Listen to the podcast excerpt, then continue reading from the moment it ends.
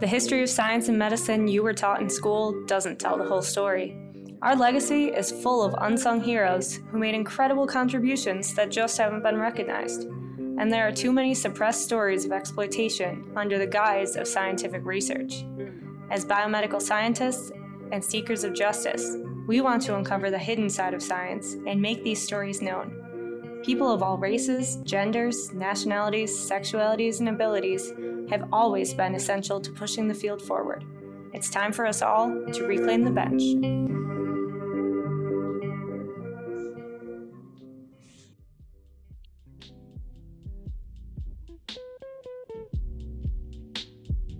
So, welcome to Reclaim the Bench again. This is episode four. Yeah. I'm Jamal. I'm Megan. And we're your co hosts that we've hoped that you've come to know and love by now. it might take a little bit longer to love us, but you'll get there eventually. We'll grow on you. so, Megan, what's up? How was your week? You know, we always record on Friday afternoons, mm-hmm. and by Friday afternoon, I've just forgotten how my entire week went. I'm just in the fog of like, what did I even do? Today, I was scoring behavior videos. So, we work in a neuroscience lab, and we do a lot of animal behavior which involves putting animals on different apparatuses and then basically using a stopwatch and determining how much time they spend sniffing different objects. So you can just be watching those videos for hours and just completely zone out into like the twilight zone of mouse behavior. so I'm kind of still in that fog right now. So, I mean, for anybody out there who doesn't know what neuroscientists do, they're probably like, oh, so they just watch videos yeah. of animals with stopwatches. Like I can do that. Why do you need a PhD for that? That's a good so question. Thanks for the, you know promoting the great work that we do our science. we do a lot of other much more exciting things too, but just like with any job, probably there's grunt work that has to be done. And mm-hmm. the reality is, actually, anybody can do this. Yeah, I agree. Um, and any of these uh, biomedical scientists, mm-hmm. I think mm-hmm. really, if you're interested, it's yeah. probably enough to get you where you want to go. You might have to take some classes you don't want to take, and some of them might be really hard. But mm-hmm. um, I don't know about your experience, but for me, undergrad was so much more difficult. I'm, I'm, assuming your experience, medical school, was so much more difficult. But yeah. me, like the formal classes and like having a bunch of them and things due on time, and some of them you like, some of them you don't that was like the hard part for me. Like the PhD stuff is like really easy because it seems more natural. It's like a job mm-hmm. that you really like and you get paid some money to be here. Yeah, exactly. Like I call it going to work because it feels like work. It's like a nine to five job. We come, we do our work. And I mean, of course, we do some things outside of those hours too, but it's mainly just a job instead of sitting in a lecture doing homework. It's not really classes. So yep. people are always surprised when I describe it as work. They're like, "Aren't you in school?" And it's like, "Yes, but it's a different kind of school than you think of." Yep. So, yeah, I agree that undergrad was probably the hardest and med school. Med school is very hard and there's a lot of deadlines, but um yeah, if you're interested in science and you're willing to work hard, like I really think anyone can yeah, do it. Yeah, anybody can do it. I think that people also misunderstand like if we have certain points where we stop working, which we don't. So yeah. like even other graduate students that's not in biomedical science, mm-hmm. um, like in math, for example, I have a friend there be like, "Oh, how was your semester?" or "Are you ready for the semester?" And I'm like, "I don't even know when semesters start yeah, right? again. Like, we don't take breaks. Mm-hmm. You know, we have like holidays, the major ones. Yeah. If your boss is nice enough, you can take a vacation. Mm-hmm. Um, so those are like some parts of it, but it's not like school at all. But actually, when you go back to medical school, you won't have any classes either, right? It'd be like rotations or something.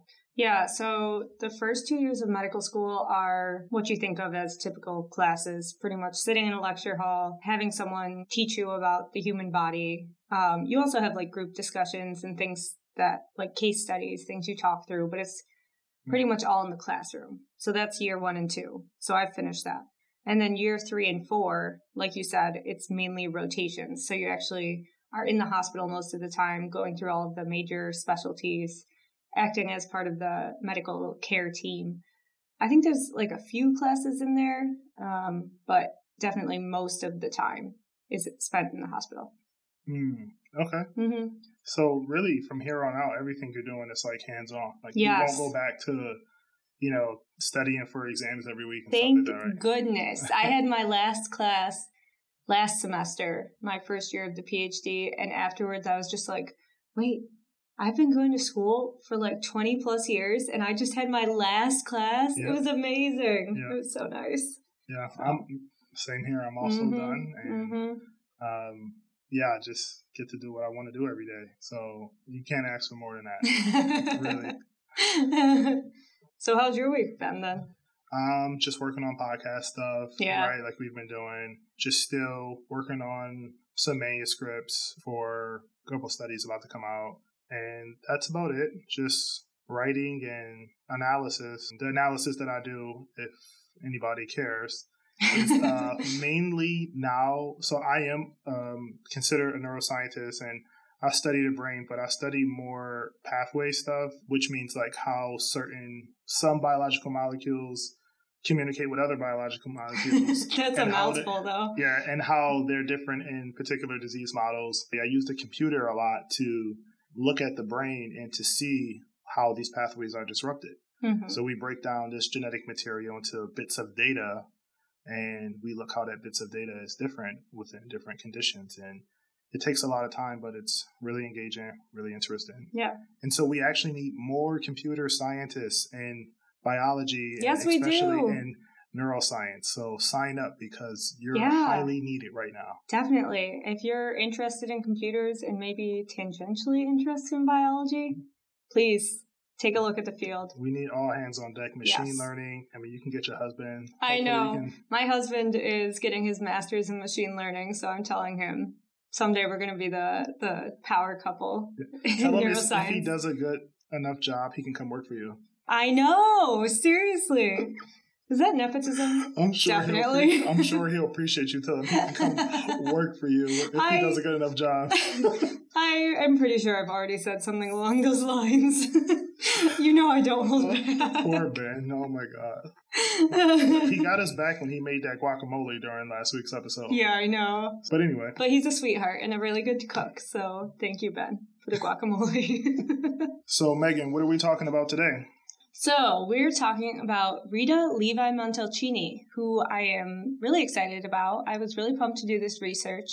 I heard about her first, I think, four or five years ago, and I was just immediately inspired by her story. I've really hyped this up to Jamal over the past couple weeks, so I hope I don't let you down. But I'm excited. I think she's a really interesting lady, and there's a lot to talk about, so it might be long. And so I'm going to kind of sit back and yeah, enjoy, enjoy uh, the story. Yeah, enjoy the story. I do mm-hmm. have some context of the time this happened. Yeah.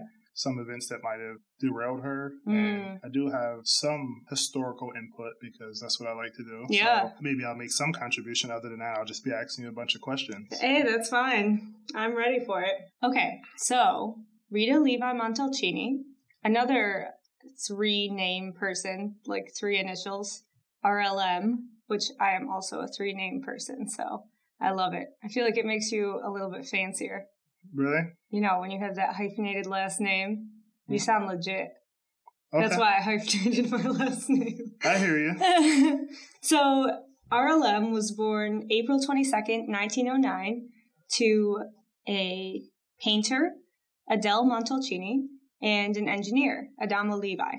So her last names are not from marriage, actually. They're oh. from her oh. parents' marriage. I was so excited to find that out because my mom is a painter and my dad is an engineer. Really? And I was like, what? And you have a hyphenated last name. And I, yes. You're the reincarnation. Oh my gosh. No way. She's way cooler than I am. Yeah, especially in this, what is this, like a Time Magazine article or something? Oh my like, gosh. This picture? Yeah. Yeah, you guys gotta check out these pictures of her. We'll, she, we'll post it on the website, yeah. an article page about She's straight posing, like a hundred years old, and she looks like a fashion model. Like a boss. Yeah.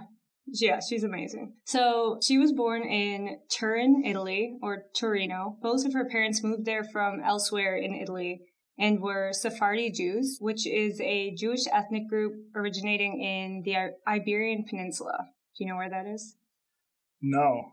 It is Spain and Portugal. Okay.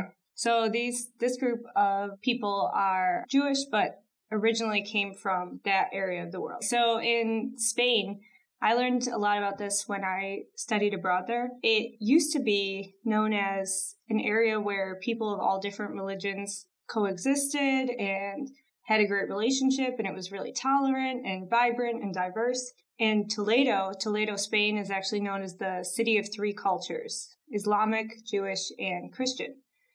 But in the 1490s, um, Fernando and Isabella, the uh, monarchs of Spain and Portugal, forced a diaspora of all of the Jews and Muslims. These are the same people who sent Christopher Columbus on his okay, journeys. Yeah. So, okay.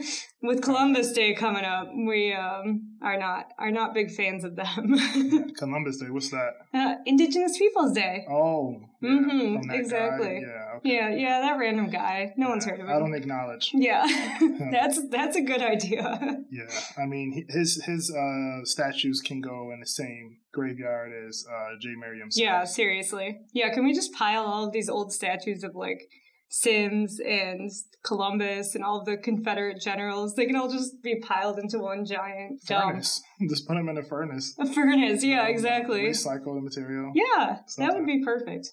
Yeah, and form new sculptures of people who should be celebrated. Yes. Why are we not doing this? That's that's a that's very economical. We should reclaim that. the sculptures. Yeah. Ooh, I like that spin-off podcast coming soon. Yes. 2021. Stay tuned. Okay, so back to the 1490s. So they had this forced diaspora. All of the Jewish and Muslim people had to either leave or convert to Christianity. It wasn't until 2015, actually, that Spain and Portugal acknowledged this history and allowed Sephardi Jews, or people descended from this group, to apply for citizenship in Spain and Portugal. So this is a pretty small group of people, but they've had a pretty big impact on European culture and history. When they were forced out of Spain, some of them moved to Italy and that's where RLM can trace her heritage back to. So in her early years, so this is like the 1910s, 1920s, she was a big, a huge reader, and she admired the Swedish writer Selma Lagerlöf, who was actually the first woman to win a Nobel Prize in Literature in 1909, the year Rita was born. Wow. So it's kind of some cool foreshadowing. You'll see. You'll find out. And then when she was a little bit older, her close family friend died of stomach cancer and this was a really inspirational time for her when she decided to pursue medicine.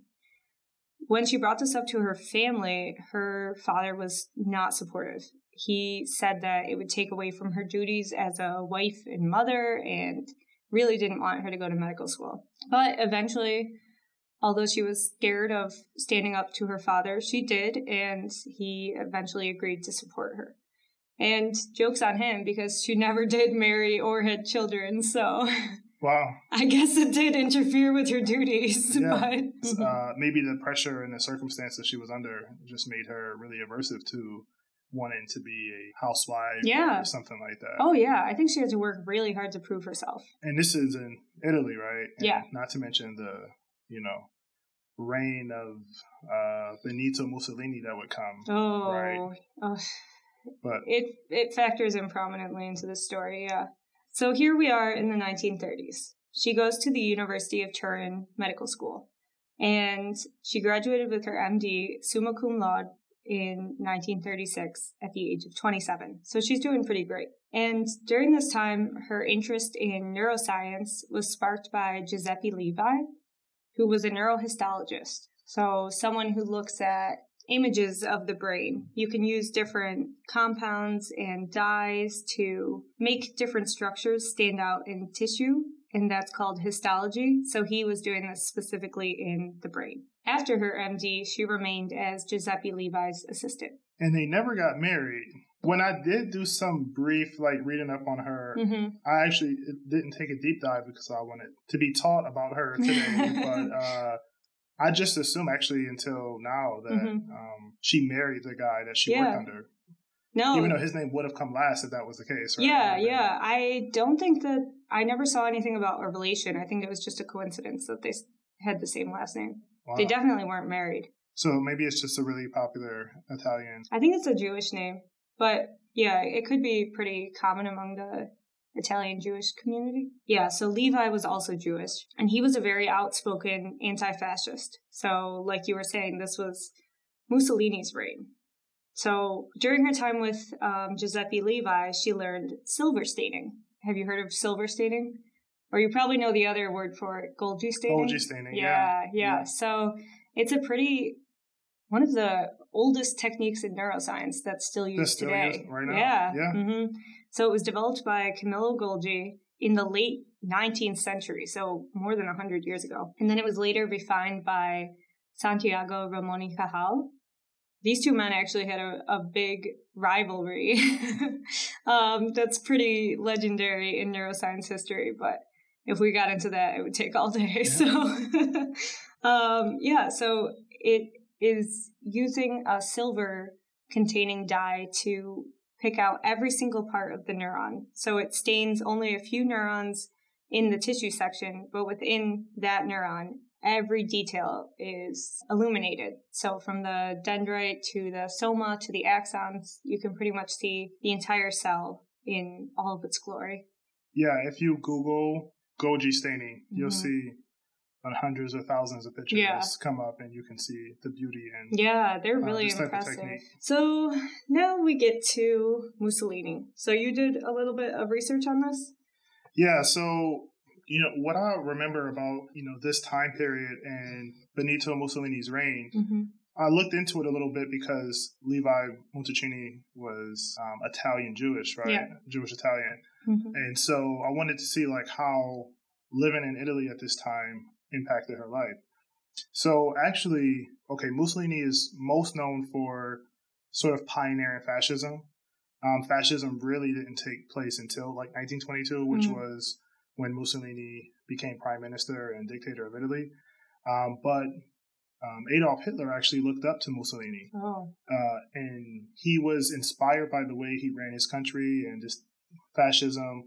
Um, but he wanted to do it to a greater level. So oh actually, gosh. when Hitler took reign, he had his own thoughts about fascism and mm-hmm. nationalism and what he wanted to achieve, which was somewhat more biological. Although Italy would eventually adopt laws and regulations that would prevent Jewish people from mm-hmm. becoming professionals and would the, declare them as being as not being citizens in mm-hmm. the country.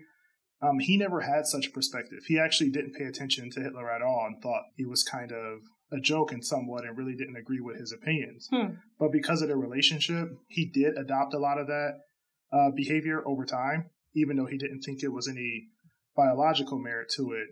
There was what was it called, the Manifesto of Race? Yeah.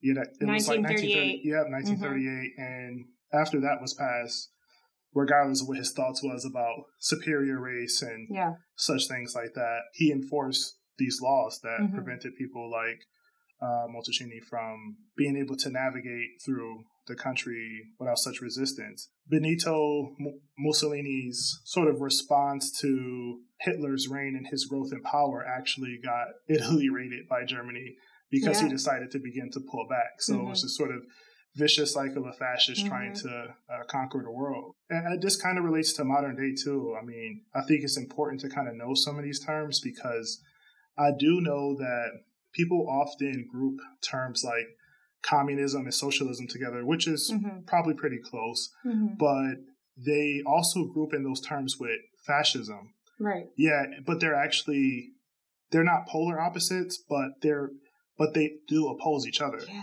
Yeah, pretty um, severely. And it's important to kind of recognize these behaviors because I'm in no position to call Trump a fascist, but I would say that people have said that he has fascist like behavior. Yes. And the reason why is because actually fascism is um, a type of government or ruling where the focus and the economic contributions and the whole movement and direction of the country is to protect the country itself, mm-hmm. which is really a government of just a few elites. Yes. Right. So yeah it's much different from communism, which is like a redistribution of wealth. Mm-hmm. Yeah, I think one of the tenets of fascism too is that government has a strong role in protecting corporations versus individual people. Yeah, exactly. So the way I always thought about it was like if you think about a co-op, right? Um, like let's say a grocery store co-op. Mm-hmm. We have one of those in Buffalo.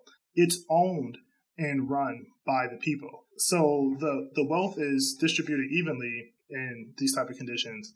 And if someone's a manager or let's say they do additional work like bookkeeping, they will get paid more for their services, but there's really no elite. So mm-hmm. that's like communism or socialism mm-hmm. can be like analogous to that. Fascism would be more analogous to like a corporate grocery store where they need individuals to participate, mm-hmm. but all the economics and all the resources are only for those like executives. Yeah. Right. That's a so, good analogy. Yeah. So that's like a huge difference. And people have called Trump a fascist because his behaviors in being really like permissive and trying to conquer, well, trying to win different trade wars and mm-hmm. really squeeze other countries and try to make this country the most powerful and then actually taking after other countries by you know, he, remember he talked about having like a military parade. Yeah. Yeah. So yeah. like really Which makes like you think of North Korea. yeah. Something.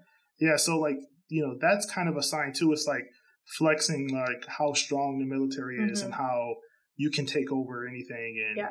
and really just giving power and money to a small elite group of people, mm-hmm. um, which is not what our country was founded on. Yeah. And it's not what we want for this country. I think this episode comes out a few days before the election. So please, please, voting is really important. I know it's not everything, but it's a lot right now. We really need to vote.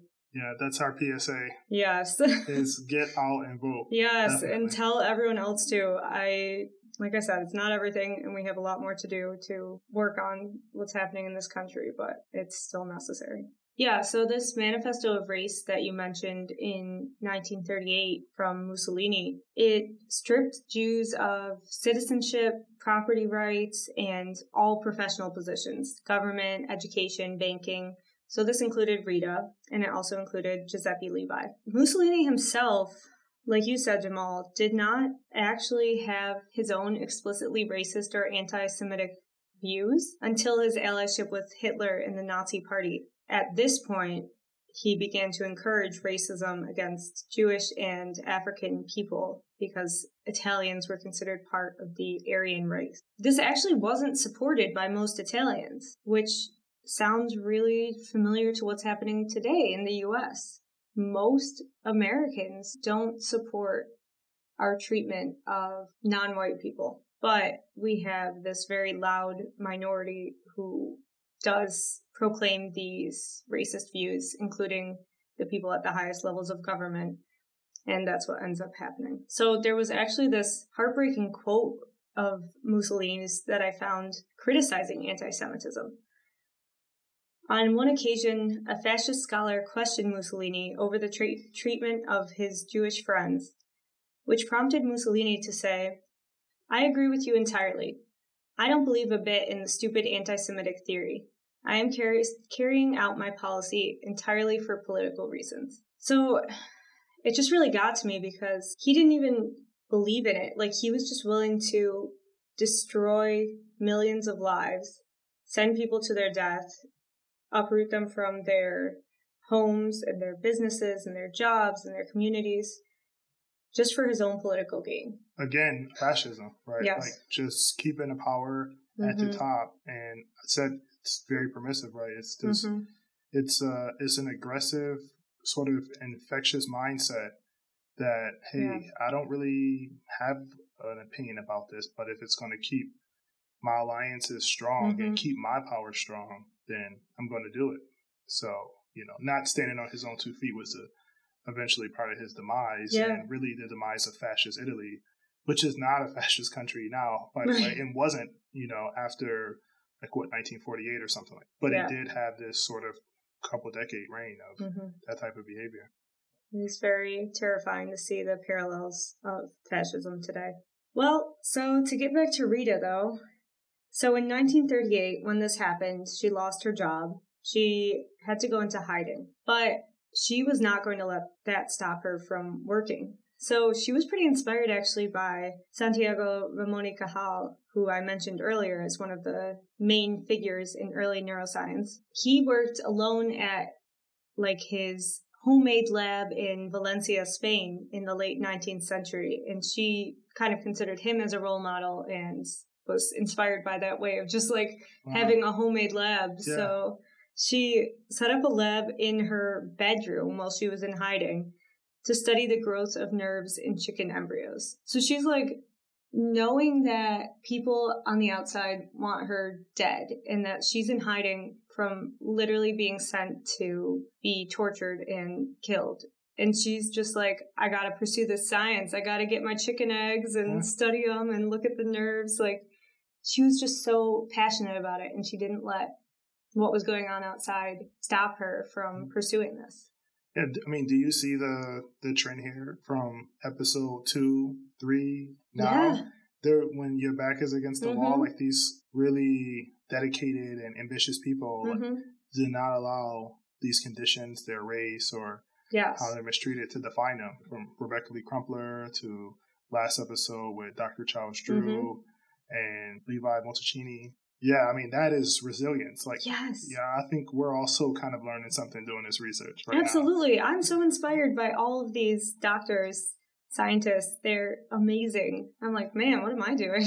Watching the mice run in circles. the grit, though, the grit yes. that these individuals have, and none of them, to my understanding, unless I'm wrong about Levi Montalcini, had like these really were like childhood prodigies, right? Like yeah. we hear about when we talked about maybe episode one or mm-hmm. how science isn't necessarily just you know a lot of people who are just like prodigies yeah. that make these discoveries like these individuals just decided that this is something they wanted to do and yeah. didn't let anything stop them from doing it yeah exactly like we don't know much about her childhood but she had to kind of fight her dad just to be able to go to med school so yeah this was something she wanted to do and like you said she was going to do it but can you imagine her being married um, oh my gosh. With the chicken eggs in the bedroom. Yeah, yeah, seriously. She actually said about never getting married, she was like, even with two successful people, one may come to resent the other. So mm. that's part of the reason why she never got married. Wow. But she was, she also said she was just really satisfied with her work and she just enjoyed being around her colleagues and she didn't mind being single. That's actually a really good point mm-hmm. because mm-hmm. even Einstein's first wife was actually a scholar in physics and oh. contributed a lot to his theory of relativity. I didn't know that. Yeah, and she she was very very very smart mm-hmm. and it was like this power struggle, you know, yeah. between the two of them. And she mm-hmm. ended up mm-hmm. being a stay at home wife and doing a lot of her physics at home and mm-hmm. contributing to a lot of his his work. And then when he got tired of that relationship, he just like up and left. Oh I think he like started talking to her like her sister or something like that. Yeah, or, or something. Einstein, like, jerk. Yeah. And he's like, listen, I'm going to win this Nobel Prize probably, and I'll just give you the money if you just leave me alone. Really? Yeah. So, anyway, that's an aside. What a shame. But the point is, yeah, what she said sort of makes sense. Yeah. You know, like mm-hmm. especially in this time period. Yes. You know, if if her husband was half as good as she was, maybe he would have would have over, overshadowed her or yeah, something like that. Absolutely, that was definitely a concern for women scientists and all sorts of women professionals at this time, but especially science because it was very easy. It still is very easy for someone else that you're working with to take credit for your own ideas and discoveries. Definitely. Yeah, and especially when like at this time they were going to trust the man's word over the woman's, so. Yeah. I'm sure that factored into her choices. So, the science that she was interested in at this time was inspired by this paper she read published in 1934 by Victor Hamburger, who was working in the United States. He noticed that removing the growing limbs in a chick embryo reduced the size of the bundle of nerve cells that normally comes out of the spinal cord. So that's called a ganglion, this bundle of nerves that groups together before it travels out to your limbs from the spinal cord. So the fact that removing the limb before the nerves had the potential to grow into it caused them to become smaller and die off entirely, he thought that that meant there must be some something had to be signaling those cells to grow towards the limb under the normal circumstance. But he was using just a normal light microscope and he couldn't see the structures of the nerves well enough to see what was going on. So Rita reads this and she's like, Ooh, I know this technique. I know this silver staining technique mm-hmm. that can help me see all the little details of the neurons that he's not catching. And a quick aside, actually. So, a neuron is an individual cell that is part of the nervous system, and you have neurons in your brain and throughout your body. But a nerve is a bundle of all of these individual neurons that's traveling out through your system, out of the spinal cord into your body to help you with movement, and then from your body back to the spinal cord, back to the brain for all of your sensory perception. So this paper was just inspiring to her because she was fascinated by the question of how does one fertilized egg cell become billions of individual cells in any sort of living complex being? And all of these cells have hundreds of special functions. So specifically, she's wondering how do these neurons know to grow towards the wing or the leg that they're supposed to be um, growing into? So she used her silver staining technique, as I said, and because she was in her bedroom, she didn't have all of her nice laboratory tools. So she actually made her little scalpels and spatulas out of sewing needles that she had at home. Wow. Yeah. Oh so she's just like literally was buying the eggs from a farm. I read that she would ride her bike down the road to a farm get these fertilized chicken eggs, bring them home, and then she's just got these tiny little sewing needles that she's using to pull apart the microscopic arms, wings, wings and legs of the chick embryo. Wow, just improvised. And who's supporting this research? Nobody. If, she, if she's in hiding, she's probably yeah. using her savings. yeah. Something like that. Mm-hmm. Her family was fairly well off as a child, so she did have an advantage there.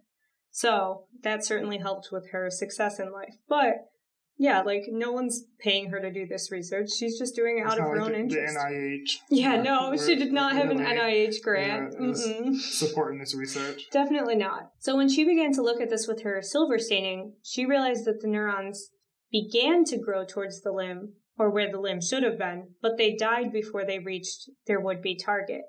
So she thought it must be some growth factor released from the limb. During this time, she also was forced to flee again because, as you mentioned before, the Italians kind of switched sides. They actually switched to the Allied side. Yep. So in 1943, Germany invaded Italy. And so that forced her family to flee further south to Florence. When Rita Levi Montalcini and her family were living in Florence, they were living with family friends. This time, she set up her laboratory in the corner of their shared living space which when I read that, I was like, that actually sounds really familiar. Like COVID, I'm thinking about all these families where people just like, yeah, one kid's in the living room, one kid's in the dining room, one parent's in the bedroom, one parent's in the kitchen. Like everyone's got their own little workspace in their yeah, home. So yeah. we can actually kind of relate to this. Yeah, definitely. Mm-hmm. I can mm-hmm. relate to it. Yeah, for sure. Yeah. Yeah. I've worked in some strange places since March. Yeah, tell me about it. So yeah, she set up her her space again, despite having to flee from an invading army that hated her for who she was. And she's like, "All right, time to go get some more eggs and keep going with my work." Um, she probably had a nice little basket. Yeah, on her bike. I know. Just... It sounds so idyllic until you think about the fact that it's literally like Italy in World War II. yeah, I know. So in 1944, Florence was liberated, and remember, she's a medical doctor, so she yeah. used her medical skills at this point for injured soldiers coming home from war. So she was like out there helping out with the war effort. She wasn't gonna, if there was anything she could do outside of the home, she was ready to do it.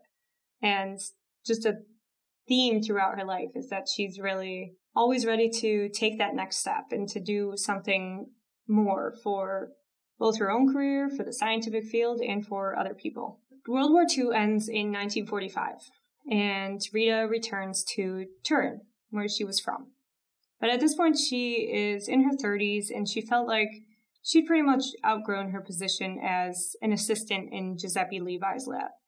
Actually, during the war, he had come to her bedroom laboratory to assist her on some of the experiments that she'd come up with. So she's like, I'm not going to be your assistant anymore. Yeah. I need to move on to something new. Yeah.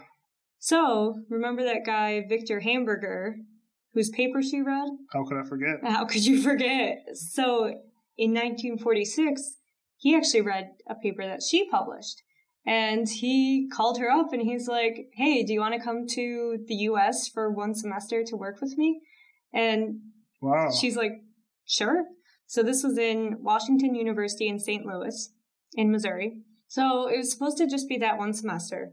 And during that time, a grad student, so someone like us, okay. you know, yeah. named Elmer Bueker, it's quite a name, wanted to see if other tissue, not just these limb buds, could also attract nerves to grow towards it. So he dissected out a piece of a mouse sarcoma, a tumor, yeah. and put placed it into the chicken embryo and found that the nerves grew towards it even more rapidly than than towards a limb bud. And it was kind of this like crazy mess of nerves all growing around the tumor. It was kind of just random and wild. So this got them thinking, is the tumor releasing these magical factors that they, they didn't know what was going yeah. on, but they were like, the tumor must be releasing this too. And if so, it's probably traveling through the blood supply. Mm-hmm. So Rita then had the idea to place the tumor outside of the yolk sac. So it's not directly on the mouse embryo, but it shares a blood supply with the embryo. Yeah. And she found that this also caused excessive nerve growth inside the embryo. So something must be permeating through. Yes, something's coming from the tumor and permeating through the blood supply into the embryo. So it must be some small um, what was that word we used earlier? Biological molecule. Biological molecule. yeah. Mm-hmm. Probably not a big protein. Yeah. I'm just thinking what would they mm-hmm. have thought it was at that time. I know. I well, so the really interesting thing actually is that this thought that there was some actual traveling factor that was causing nerves to grow, the scientific community really didn't believe it. They were super skeptical of it. Mm-hmm. Now we know that there are tons of signals traveling throughout your body all the time yeah. between cells, through the blood supply, in local areas, in distant areas. That's a very well accepted fact. But at this time, they didn't think that there were just things kind of diffusing around and causing changes in the other cells. So they were pretty skeptical. So Rita really had to work hard to prove this. So at the end of this semester, she realized that it would be easier if she could isolate the nerve cells in culture. And to learn that, she knew a colleague in Rio de Janeiro who was a former student of Giuseppe Levi's as well. So she literally took two of the mice that they were using that had like the tumors that they wanted to use, put them in her purse. She's just carrying these mice, the mice? on her purse. Okay. And took went on a plane from Missouri to Brazil with two research mice I feel like in her that's purse. something June would do. Shout out Wong June. one of our of yeah, one of our colleagues. Um, yeah, it's Who's just like PI. yes, she would mm-hmm. definitely do that. Yeah, so it's just crazy. I mean, now you have to fill out so much paperwork to yeah. do anything with the mice. was not having mice. Oh no, carried in person. Yeah, no, no, no. Even now, you have to fill out like tons of paperwork just to move a mouse from our building to one of the other research buildings across the street on our medical campus. Yes. Like one of my friends was trying to do that and he was like, You can't believe how much of a headache it is to just like carry a mouse across the street. yeah, I, I, mean, and for those out there listening that um I mean there's gonna be people who oppose animal research regardless that yeah. we probably can't convince you of. But for others who are sort of on the fence about the use of animals, there is a governing body that's very very, very strict. I mean, we work with controlled substances, and sometimes mm-hmm. the DEA has to come and check our cabinets and make sure everything is by protocol. But we're most scared of IACUC because mm-hmm. even just accidentally not filling out paperwork or the mishandling of laboratory animals could result in us being shut down for yeah. a half a year, an entire year. Mm-hmm. And so this governing agency is very strict on how we treat animals. Yeah how we cage the animals, uh, how they you know interact with each other, how much mm-hmm. food we giving them, and even animals that's being used for experimentation where they may suffer some like uncomfortable position mm-hmm. or something like that. They still are treated with care. Like if they have yeah. any other underlying illnesses, mm-hmm. then we have vets on staff. Vets yeah, they're like staff. checking on them multiple times a week. Yeah, so this is a this is a really thorough process in making sure that these animals have the best quality quality of life that they can, while also being an, an amazing uh, resource for us to do our our research. Yes, yeah, that's a great point. Yeah, but I don't think it the IACUC or whoever was controlling things back then probably didn't have so much. I don't think people cared so much about the ethics of animal research. Probably, I mean, in the 1950s. Even human research. Well, yeah, yeah. Um, yeah. yeah. So, so, they definitely didn't care about animal yeah, reclaim ethics. bench. We'll, yes. we'll cover more of those stories in the future. Yeah, stay tuned.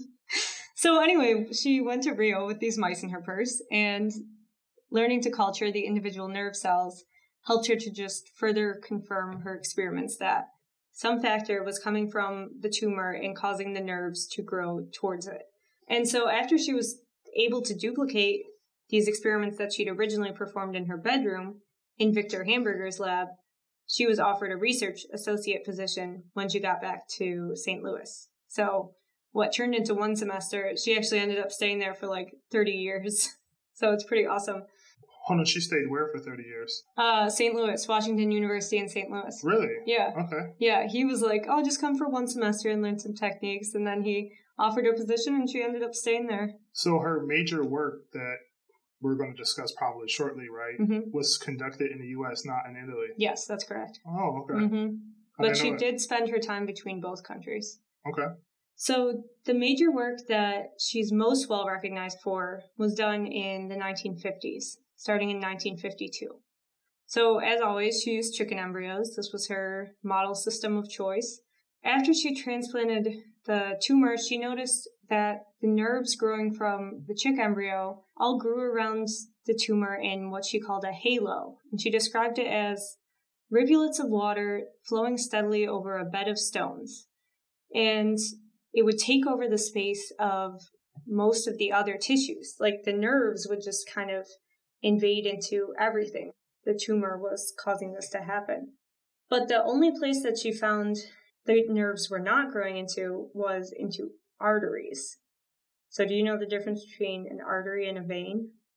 Um, it's direction, right? Mm-hmm. So let me see. It's, it's I have a 50-50 chance here. yeah. Arteries bring blood to the heart, and veins bring them away. No.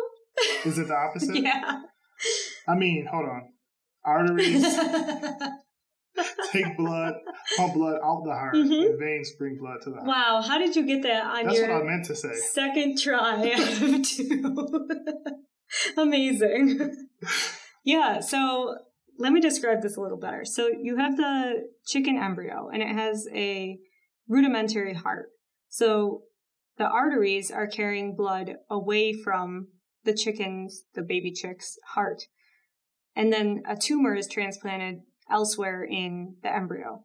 So blood is flowing into the tumor from the chick's heart. And then once the blood is depleted of the oxygen, blood will flow back to the heart via veins.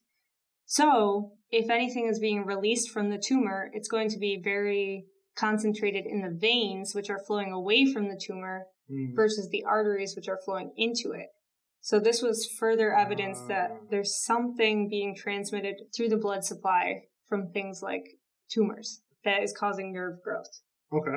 Like I said, people were super skeptical about this. It kind of seemed like magic to scientists at the time. And and it didn't help that she said this factor is also present in mouse saliva cells and in snake venom. Scientists were just like, how is this magical factor being found everywhere? Yeah. Like it, it sounded too good to be true. Yeah.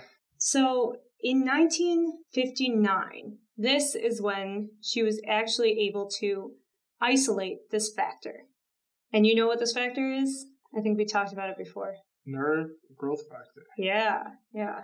I think it's something that maybe all neuroscientists know. Probably. Now, right? Yeah. We should know. It's it's pretty important. I mean, yeah, it's literally what causes the main factor that causes nerves to grow in the correct direction. Or the incorrect direction if you have a tumor. Yeah it's crucial for the survival mm-hmm. of neurons to begin yes. with. with yes. Without NGF, mm-hmm. neurons can't survive. Yeah, and that's what Rita observed when she saw that those neurons were dying off when she removed the limb bud, which was the source of NGF. Yeah. And so, actually, in general, cell, any type of cell, including neurons, which some people call nerve cells. You kind of mm-hmm. explained all of that yeah. earlier. But neurons, mm-hmm. so, you know, for people listening, that's what we call, that's what we're going to call them. Yeah. Um, they're not exempt from that. If a cell doesn't have a clear direction or instruction to do its job, it mm-hmm. undergoes a process called apoptosis, mm-hmm. which is when other signals in the cell make the cell die or turn the cell off and the cell dies. This is important because I study neurodegenerative disorders, mm-hmm. right? And I think NGF in some places that were experimented on in targeting some of those diseases like yeah. multiple sclerosis and Alzheimer's disease mm-hmm. because it's you mentioned that it can travel, right? Yes. So it's not a, a big bulky protein traveling yeah. through the bloodstream. It's a small peptide mm-hmm. sequence, so still made up like a protein. Yeah. It's a very small protein. And I think they use it therapeutically to try to prevent neurons from dying. Yeah. Hence neurodegeneration. Um, so this was a very important contribution, mm-hmm. although I don't work on it specifically. It's something that I also learned about in my neuroscience training. Yeah. And I mean, Rita was working up until the early 2000s. So she actually was a key player in realizing that this could be useful for neurodegenerative diseases. Yeah, I, I have no idea who made this discovery either. Mm-hmm. Actually, well, now you do. Now, yeah, now I do. I feel like it's worthy of some grand prize in science. You know, yeah. to discover this, you mm-hmm. know, she she should be rewarded for that. She was. She so was? luckily, this is one of those people who did get recognized. But I still think that later. I will tell you about that later. Okay. I still think she needs more recognition. Okay. So. So, 1959, like I was saying, she was able to isolate this nerve growth factor, prove that it existed using anti-serum, which to me sounds fake. It sounds like something you put in like a witch's brew or like a Harry Potter poison or something. Yeah, like a Spider-Man. Yeah, yeah, anti-serum. Anti-serum. so it's basically like blood serum that contains antibodies, which we talked about last week with Charles Drew. Yes. So these are these bind specific proteins and are used in our immune system to identify and isolate invaders but it's also used in science because these antibodies can bind to proteins you're interested in. In this case, they used these antibodies to bind to nerve growth factors so that it wasn't able to accomplish its normal function. So what they did when they added this to the mix of nerve cells and tumor, that wild mass of nerves that they had observed before disappeared. The tumor didn't cause the nerves to grow out anymore because they had put in the, these antibodies to nerve growth factor. So they were able to show, okay, when you bind to this factor and isolate it from the system, the nerves can no longer grow. And that's how they proved its existence. Wow. Yeah. So where was this landmark study published at? So I believe that this finding specifically was published in PNAS, which is a well-known or a, a very prestigious journal called the Proceedings of the National Academy of Sciences. Um, you have to be a member actually of the National Academy of Sciences to publish a paper. So, yeah. so was she a member of the National Academy of Sciences? She was, and she was actually the tenth woman elected to the National Academy of Sciences. Wow, which is wow. pretty low. Yeah, I mean, there were not a lot before her. My goodness. In the 1960s, so not that long ago. Yeah. Yeah, so this paper was her her big landmark study, and then the skepticism disappeared pretty much entirely when one of her students in 1971 was able to describe the structure of the protein using one of the first automated protein sequencers. And the student's name was Ruth Hogue Angeletti. And Angeletti describes her mentor, uh, Dr. Levi Montalcini, as relentless. She says she would call before 7 a.m. or really late at night to discuss experiments, mm. which I think hmm. sounds familiar to many mm. grad students. Yeah, that sounds very familiar. yeah, but she says it was inspiring rather than brutal. Her quote is I realized how lucky I was to work with someone so brilliant, expansive, and generous of spirit. So, even if she's calling her at these crazy hours, at least she says that it was inspiring. So, beginning in the 1960s, like I said, Dr. Levi Montalcini began splitting her time between the US and Italy. She established a second lab in Rome and then directed a series of institutes there. In 1979, she technically retired at the age of 70, but I still have a lot of notes, so she did quite a bit after her retirement. in the 1990s, she helped discover the importance of a certain cell called a mast cell in releasing nerve growth factor. These are the cells that mediate um, allergic reactions or any sort of hypersensitivity, like if you have hives or any sort of skin reaction to something that you're allergic to. A mast cell? M A S T. Oh, mast cell. Okay. Mm-hmm. Yeah. Mast cell. Mast cell. Okay. and she also identified a compound which modulates these cells. And this has really helped in understanding the endocannabinoid system and is, is being looked at as a potentially beneficial compound. And remember, this is like more than two decades after she supposedly retired, and she's just discovering another molecule and like, yeah, it's just crazy. the godmother of endocannabinoid research. Yeah. so, do you know anything about endocannabinoid system? I think it's kind of interesting. Yeah, I really don't know too much about mm-hmm. it. I know that there's like two endogenous cannabinoid receptors. Yeah. Or like what is it like C one, C two, something like that. Yeah, I think so. Um, I don't know too much about like the mechanism mm-hmm. and like exactly how much we know about it to begin with. Yeah, I didn't. I don't know too much about the mechanism either, honestly. But I think it's something that's really being studied a lot right now because it seems like people are always discovering more roles for this endocannabinoid system. So if you've never heard of it, it's related to cannabis weed. So, a good way to think about it is if we didn't have any way for certain compounds to react in our body, it wouldn't cause any sort of effect. So, like catnip causes this hallucinogenic reaction in cats, mm-hmm. but not in humans because we don't have the same receptors for the compound present in catnip that cause hallucinations in cats. Also, side note, like, what are cats hallucinating about? That's what I wonder. Yeah, that is, yeah that would be interesting. Yeah. Can yeah. we do a study on that? Yeah, I, I would like to see that. One of my friends gave me a spider plant, and then my cat ate the whole spider plant, and I looked up why she did that, and apparently it gets them really high and makes them hallucinate. And I was like, so I really want to know what she saw. yeah. But yeah, that, I mean that's a good point though. Is are there any endogenous binding molecules for endocannabinoid receptors? Yeah, so there are okay. endogenous molecules, but they're not quite as and endogenous by the way means like native to the human body, things that you produce naturally, versus the two main compounds in cannabis, which are CBD and THC, cannabidiol and tetrahydrocannabinol. that was too many syllables. Yeah, I was just uh, looking this up yesterday at work, and um, oh yeah, you know. So THC binds very strongly to the receptor that triggers the typical symptoms of being high, like euphoria.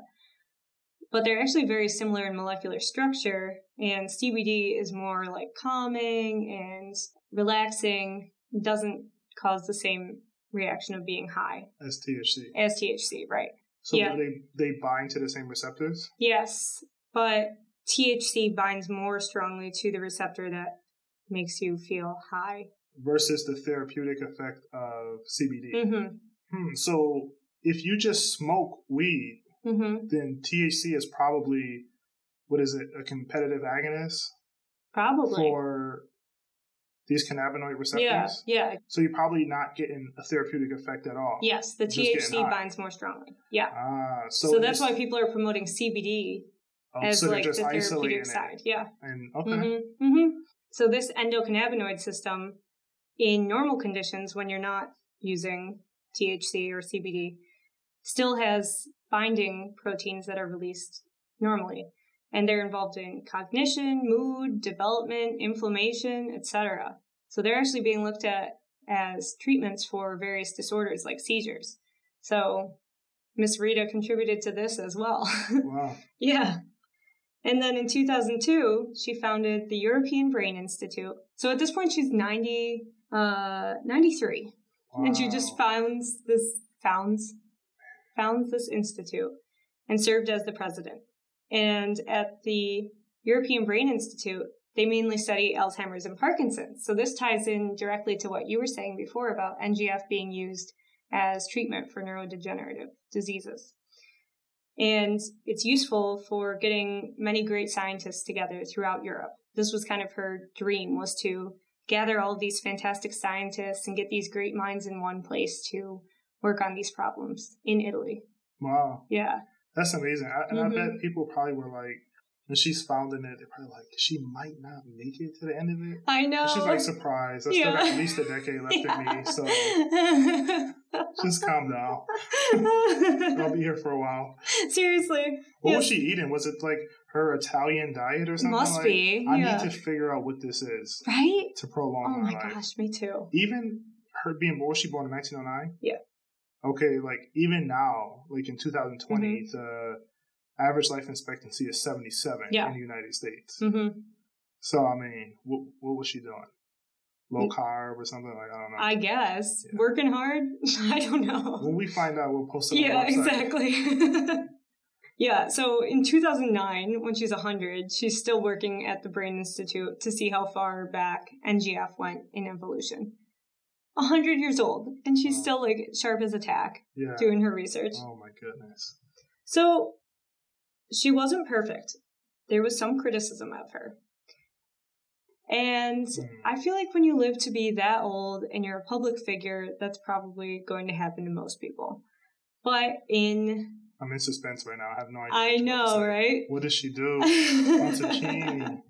so the way I see it is she seems to be someone who thought her way was best, which seems to be a fairly common trait among scientists who had to work really hard to get where they are.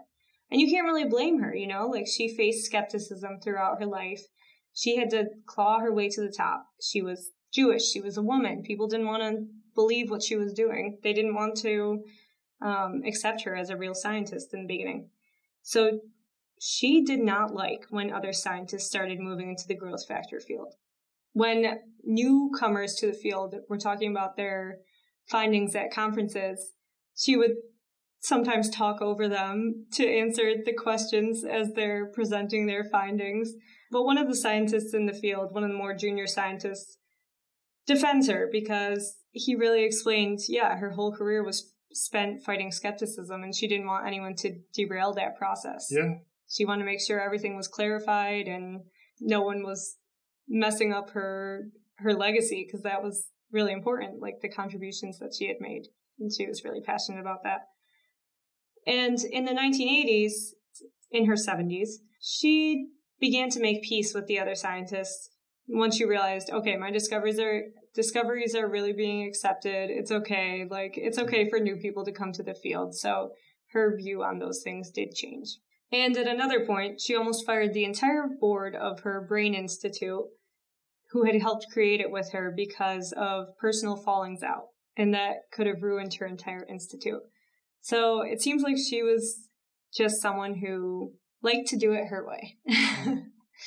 that's it? That, that was. Well, that's all the criticism. So there's a couple of other things.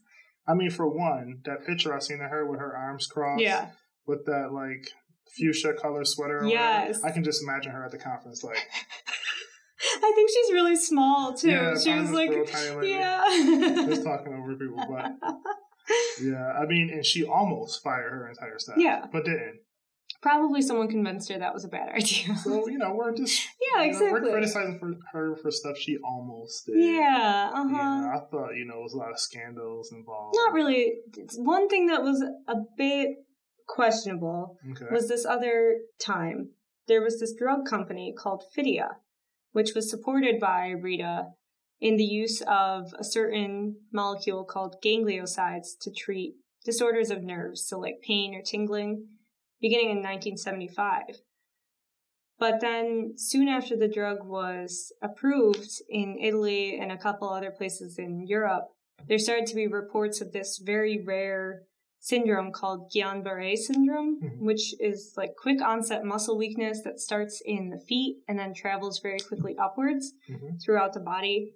It is an immune system attack on the nerves and it is reversible and people usually recover from this temporary paralysis, but it can also cause problems with breathing because it can actually cause paralysis of the diaphragm.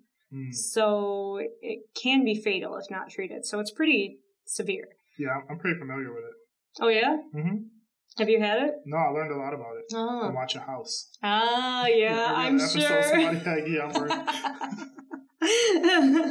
don't forget a name like that. Yeah. uh, I learned a lot in my studies of Binge Watch a House, which I've completed all seven seasons like five times. So yeah, the, these um, reports of Guillain-Barré syndrome following the drug use caused Germany to ban it in 1983 it wasn't banned in Italy until 1993, and there are some reports that there was kind of external pressure by researchers to push the drug through too quickly, and they didn't do enough testing to make sure it was safe. And Rita was involved in this, but not like centrally. So it's another thing that's kind of like, you know, yeah. She had a really long career and was involved in development of a lot of drugs. So not great, but and then the other thing. So in 1986, Rita was recognized for her amazing work with NGF by winning the Nobel Prize in physiology or medicine. Wow. Which she shared with her co-recipient Stanley Cohen, who was also at Washington University with her and they isolated NGF together. She was actually the fourth Nobel Prize winner to come from the small group of 50,000 Jewish Italians. Four Nobel Prize winners wow. from this tiny community. Wow. Yeah. Yeah. That's like four people coming from my home suburb in Rochester. Yeah. 50,000 is a really small number. It's very small. Yeah. yeah so wow. it's it's super impressive. But some people thought that she should have mentioned her mentors Levi, and Hamburger in her receipt of the Nobel Prize. They thought that it was stuck up of her, I guess, to not mention all of the influence that they had on her. But Oh, too bad. I know. Some guys just... didn't get recognition for their yeah. contributions for somebody else's amazing pioneering work. That's the thing. It's like I don't of, have sympathy. of course, there's always a ton of people involved in every Nobel Prize discovery. Yeah. Science has to build on the people who came before you. Every Nobel Prize winner has mentors and yeah. people who they base their studies on and people that they learned from. Like Yeah, and not to mention this was a woman mm-hmm. winning a Nobel Prize, so it seemed it's probably like, you know, very hyper focused on her to mention okay, somebody must have helped her. Yes, and that's know, a great who, who was behind this? I yeah, mean, I've never heard that about anybody else. Yeah, mm-hmm. except in a case in recent, more recently. Mm-hmm. Uh, well, I guess it's not recently, but the last few decades about um, Watson and Crick. Yes, and their discovery. Mm-hmm. I mean, mm-hmm. even in my uh, education in college, starting in like 2010, it was like the Watson Crick model and Rosalind Franklin was kind of like mm-hmm. a side know, note. A, a, side note, mm-hmm. you know. So, I mean, I'm sorry that uh, these people didn't get their yeah recognition, but uh-huh. don't try to rain on her parade. Don't try yeah. to steal her thunder, you know. Guys, she literally made her scalpels out of sewing needles and was dissecting chicken eggs in her bedroom. Exactly. Like, I think she deserves it. Yeah. she overcame so much. Hiding from Mussolini's yes. regime, hiding from Hitler's regime. Mm-hmm. I mean, Come on now. Yeah. So those were her controversies. So, you know, in a hundred years, if that's all there is to look back on and regret, it's not so bad. yeah, I'm sure even some presidents can probably have a worse track record than that. I think most presidents probably have a worse yeah, track record. I think we might have even had some presidents with a worse. never, never. How could you? yeah. So she she got a lot of awards. So I'm gonna do the speed run through, like when you watch a pharmaceutical commercial and at the end they're like, this could cause paralysis or loss of vision or you die and it's okay. like when they speed yeah, run through all the so side effects. Yeah. Okay, so in 1963, she received the Max Weinstein Award first woman to do so. 1966, elected to American Academy of Arts and Sciences. 1968, elected to United States Nat- States National Academy of Sciences. 1970, Golden Plate Award. 1974, Pontifical Academy of Sciences. 1983, Louisa Gross Horwitz Prize. 1985, Ralph W. Gerard Prize. 1986, Nobel Prize. Hmm. We know that one. As well as the Albert Lasker Award for Basic Medical Research. 1987, National Medal of Science, the highest American scientific honor. Wow. 1991, Laurea Honoris Causa from the University of Trieste, Italy. She got a lot of honorable degrees. Fourth member of the Royal Society. And then, in addition to all of those awards, which I could even go on, there are more, but those are probably the most impressive ones, she was elected as a senator for life by the president of Italy in 2001. Did you know that was a thing? No. Senator for life?